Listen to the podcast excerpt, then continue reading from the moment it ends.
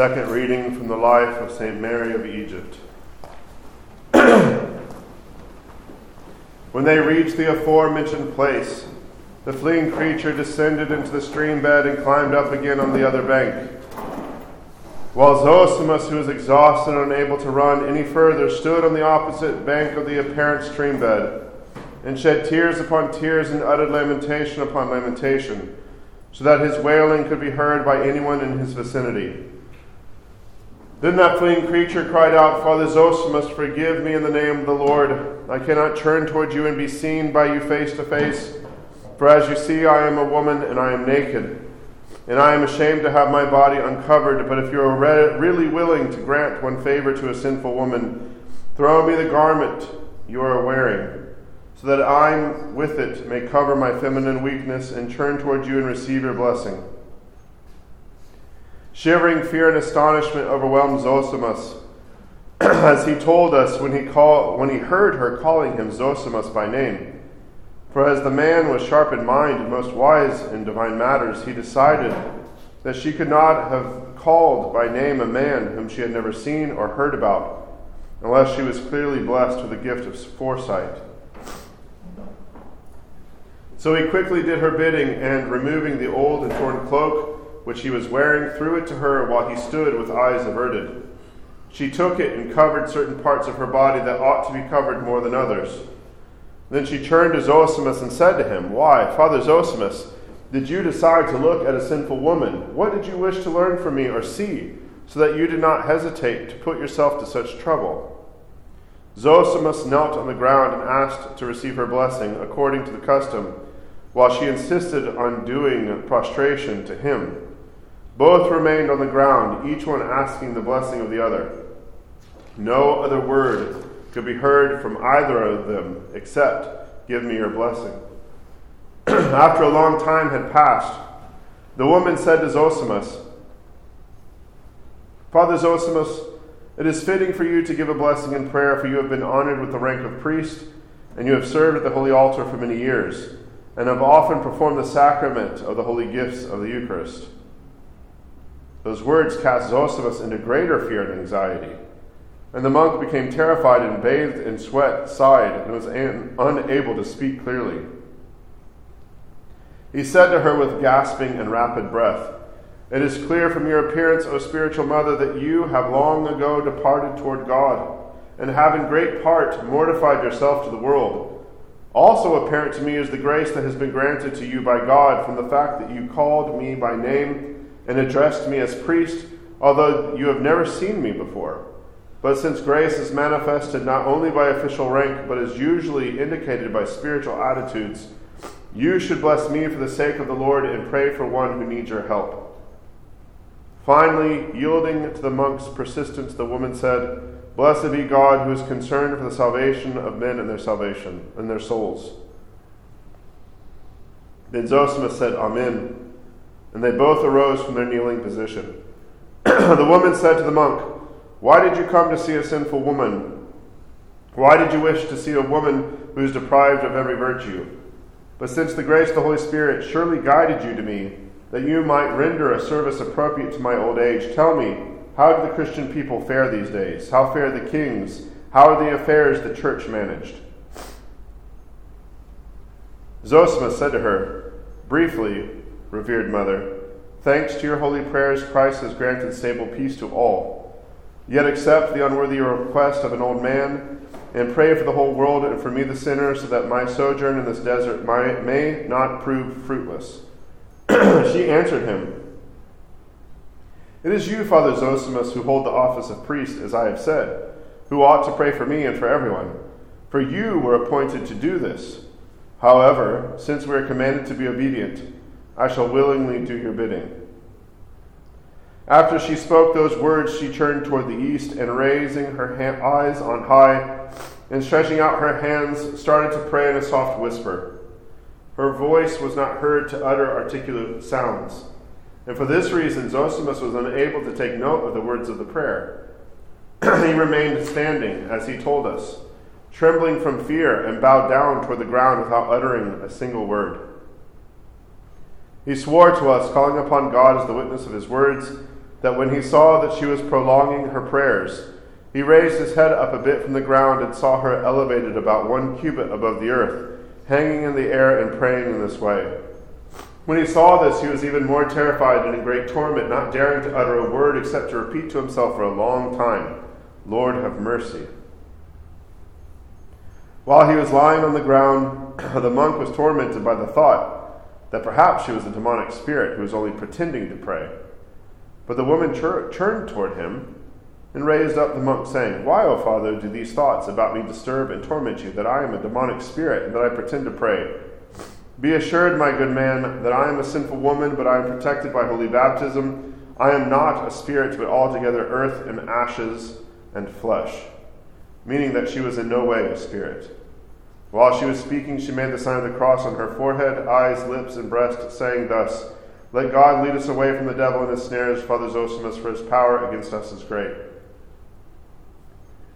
When the monk heard these words and saw these gestures, the sign of the cross, he threw himself on the ground and clasped her feet, saying tearfully, I implore you, in the name of Christ our God, who was born of the Virgin, for whose sake you wear this nakedness, for whose sake you have worn out this flesh of yours in this way, do not conceal anything from your servant, who you are, and where you came from and when and in what way you came to dwell in this desert. Do not conceal from me any detail of your life, but tell me everything, so that you may make manifest the wonders of God. For as it has been written, wisdom that is hid and treasure that is hoarded up, what profit it, it what profit is in them both? Tell me everything in the name of the Lord, for you shall speak not to boast or show off, but to give assurance to me a sinful and unworthy man. For I believe that God, in whom you live and serve, led me into this desert for this reason, so the Lord might make your life manifest. For it is not in our power to oppose God's judgments.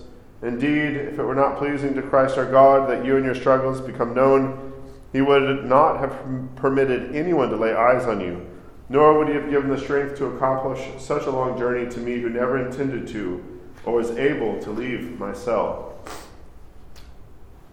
When Father Zosima said these words and many more, the woman raised him up and said to him, I am ashamed, my father, to describe for you my shameful actions.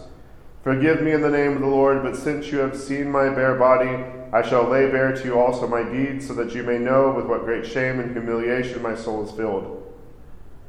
For the reason I did not wish to describe my life was not because I did not want to boast, as you suspected.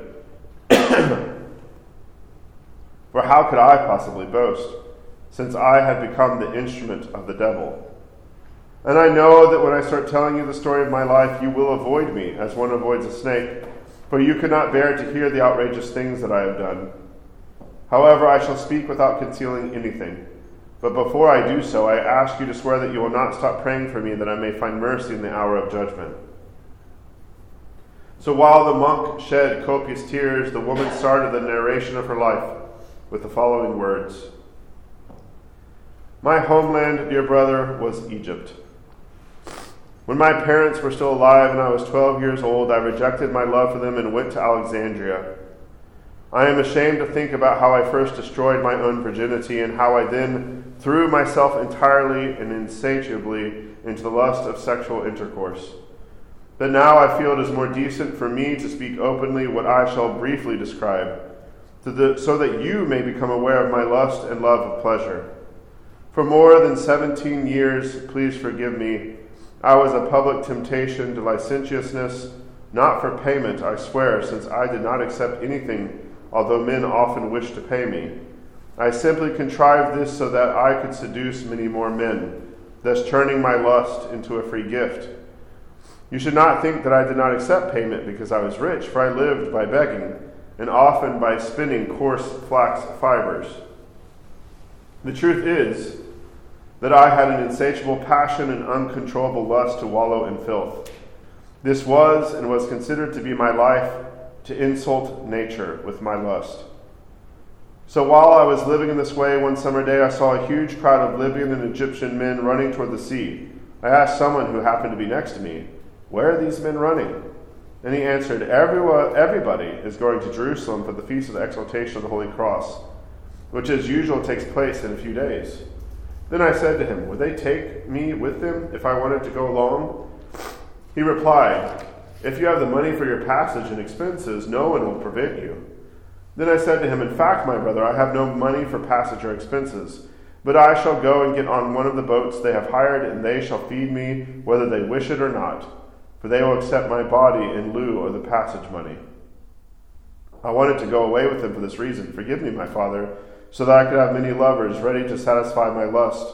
I warned you, Father Zosimus, do not force me to describe to you my disgrace, for Lord knows how I shudder to defile both you and the air with my words.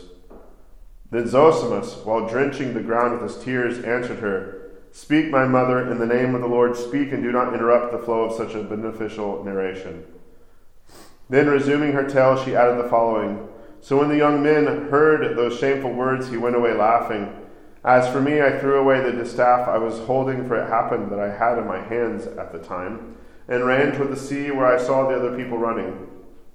And I saw some young men standing at the seashore, about ten or more, vigorous in their bodies as well as in their movements, who seemed to me fit for what I sought. They were apparently awaiting their fellow passengers, while others had already embarked in the ships. I rushed shamelessly into their midst, as was my habit. Take me where you are going. I said, Surely you will not find me useless. Then, uttering other, even more obscene words, I made everyone laugh, while they, seeing my penchant for shamelessness, took me and brought me to the boat they had prepared for the voyage. In the meantime, the men they were waiting for arrived, and we sailed from there.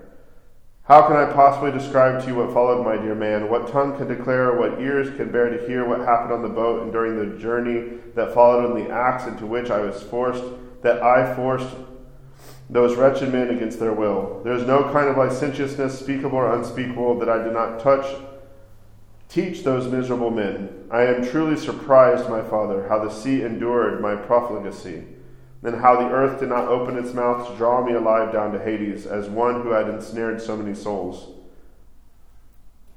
But as it seemed, God sought my repentance, for he desires not the death of the sinner, but remains patient, waiting for his conversion.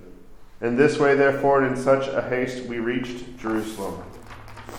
And during the days that I stayed in the city before the feast, I engaged in the same practices, or even worse for I was not contented with the young men who were at my service at sea and on the road, but I also corrupted many other men, both citizens and foreigners, whom I picked up for this purpose.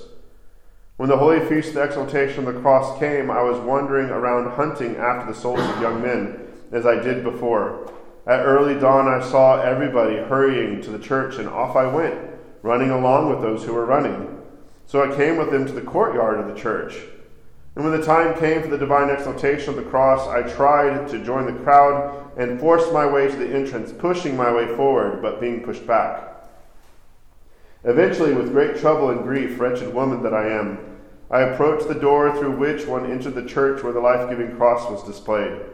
But as soon as I stepped on the threshold of the door, all the other people entered unhindered, while some kind of divine power held me back, not allowing me to pass through the entrance of the church.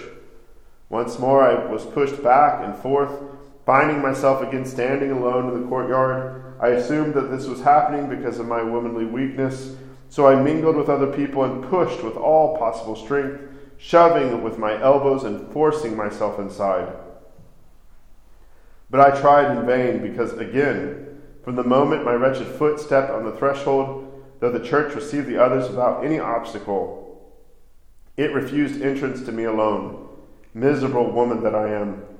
And just as if a large company of soldiers were arrayed for this purpose with orders to prevent my entering, so did some kind of overwhelming power hold me back, and once more I was standing in the courtyard. After this happened three or four times, I became fatigued and no longer had the strength to push and be pushed back, for my body was exhaust- exhausted as a result of my violent effort. So I gave up and went back and stood at the corner of the courtyard of the church. Only then did I realize the cause which prevented me from laying eyes on the life giving cross. For a salvific word touched the eyes of my heart, showing me that it was the filth of my actions that was barring the entrance to me. Then I began to cry, lamenting and beating my breast, raising sighs from the depths of my heart. As I was crying, I saw the icon of the All Holy Mother of God standing before the place where I stood. I looked straight at her and said, Virgin Lady, thou who didst give flesh to God the Word by birth, I know, I know well that it is neither decent nor reasonable for me, who is so filthy and utterly prodigal, to look upon thy icon. Thou, the ever virginal, the chaste, thou who art pure and undefiled in body and soul. For it is right that I, the prodigal woman, should be hated and abhorred by thou, thou who art pure. But since, as I heard, God, to whom thou gavest birth, became man for this reason, in order to summon sinners to repentance, help me a lone woman who has no one to help her. Command that I, too, may be allowed to enter the church. Do not deprive me of the opportunity of seeing the cross in which God, to whom thou gavest birth, was crucified in the flesh and offered his own blood as a ransom for my sake. Command, my lady, that the door may be opened also to me, that I may venerate the divine cross, and I name thee before God, who was born from thee, as a worthy guarantor that I shall not, no longer insult this flesh by any shameful intercourse whatsoever. But from the moment I look upon the wood of thy Son's cross, I shall immediately renounce the world and all worldly things, and I shall go wherever thou shalt instruct and guide me, as the guarantor of my salvation. As soon as I spoke these words, I received the fire of faith, just like some kind of assurance. And being encouraged by the compassion of the Mother of God, I moved from that place where I stood praying and returned and joined those people who were entering the church. No longer did anyone push me this way and that, nor did anyone prevent me from approaching the door through which they entered the church. Indeed, I was filled with a shivering fear and astonishment, shaking and trembling all over. Then I reached the door that until then had been barred to me, as if all the force that previously held me back was now preparing the way for my entrance. In this way, I entered the church without any effort. Thus, I found myself inside the Holy of Holies, and I was deemed worthy to see the life giving cross, and saw the mysteries of God, and knew that He is always ready to accept our repentance. I threw myself to the ground, wretched woman that I was. And after I kissed the holy ground, I rushed out eagerly to her, the Virgin, who stood as guarantor for me. So I came to that place where the bond of guarantee was signed, and kneeling in front of the ever Virgin Mother of God, I said the following words O my Lady, thou who lovest goodness hast shown me thy love for mankind. For thou didst not abhor the prayers of an unworthy woman. I saw the glory which we prodigal people rightly cannot see. Glory be to God, who accepts through thee the repentance of sinners for what else could I, a sinful woman, think or utter? It is now time, my lady, to fulfill what was agreed in thy act of guarantee. Guide me now wherever thou dost command. Be the teacher of my salvation, and guide me toward the path which leads to repentance. While I was saying these words, I heard someone crying aloud from afar If you cross the river Jordan, you shall find a fine place of repose. When I heard this voice, believing that it was addressing me, I tearfully shouted and called out to the Mother of God, Lady, Lady, do not abandon me. Having cried out these words, I came out of the courtyard of the church and hurried away. As I was leaving, someone who had seen me gave me three copper coins, saying, Accept these, my revered mother. I took the coins that were given to me, and I spent them to buy three loaves of bread that I took with me as provision of blessing. And I asked the man who sold me the bread, which is the way and direction, my good man, which leads to the river Jordan? When I learned which gate of the city leads out of the, of, to that place, I passed through it in a run and began my journey filled with tears. Then I asked the way again and again and went on walking for the rest of the day. I think it had been the third hour of the day when I saw the Holy Cross. And around sunset, I arrived at the church of John the Baptist, which was very near the river Jordan. After I prayed in the church, I immediately walked down to the Jordan and washed my face and hands with its holy water. Then I partook of the undefiled life giving sacraments in the church of the forerunner, ate half a loaf of bread, drank water from the Jordan, and spent the night lying on the ground. The next day I found a small boat there and crossed the river to the opposite bank. Once more I asked my guide, the Virgin, Mary to lead me wherever she pleased. So I came to this desert, and since then to this day I have fled afar off and lodged in this wilderness, awaiting my God who delivers those who return to him from distress of spirit and tempest. Then Zosimus said to her, How many years have passed, my lady, since you have lodged in this wilderness? And the woman answered, Forty seven years have passed, I think, since I came out from the holy city. Zosimus said, And what did you find or have for food, my lady? The woman said, I crossed the Jordan carrying two and a half loaves of bread, which little by little dried up and became hard as rock. In this way I survived for years, eating those loaves in small portions. Then Zosimus asked, And did you live in this way for so many years without distress and without being disturbed by the sudden change in your way of life? The woman answered, Now you ask me something, Father Zosimus, which I shudder even to speak about. For if I recall now all those dangers I suffered patiently, and those thoughts which terribly disturbed me, I am afraid they may strike me again. Then Zosima said, Do not hold back, my lady, anything that you might tell me. Indeed, I have asked you before to tell me everything, without any omission.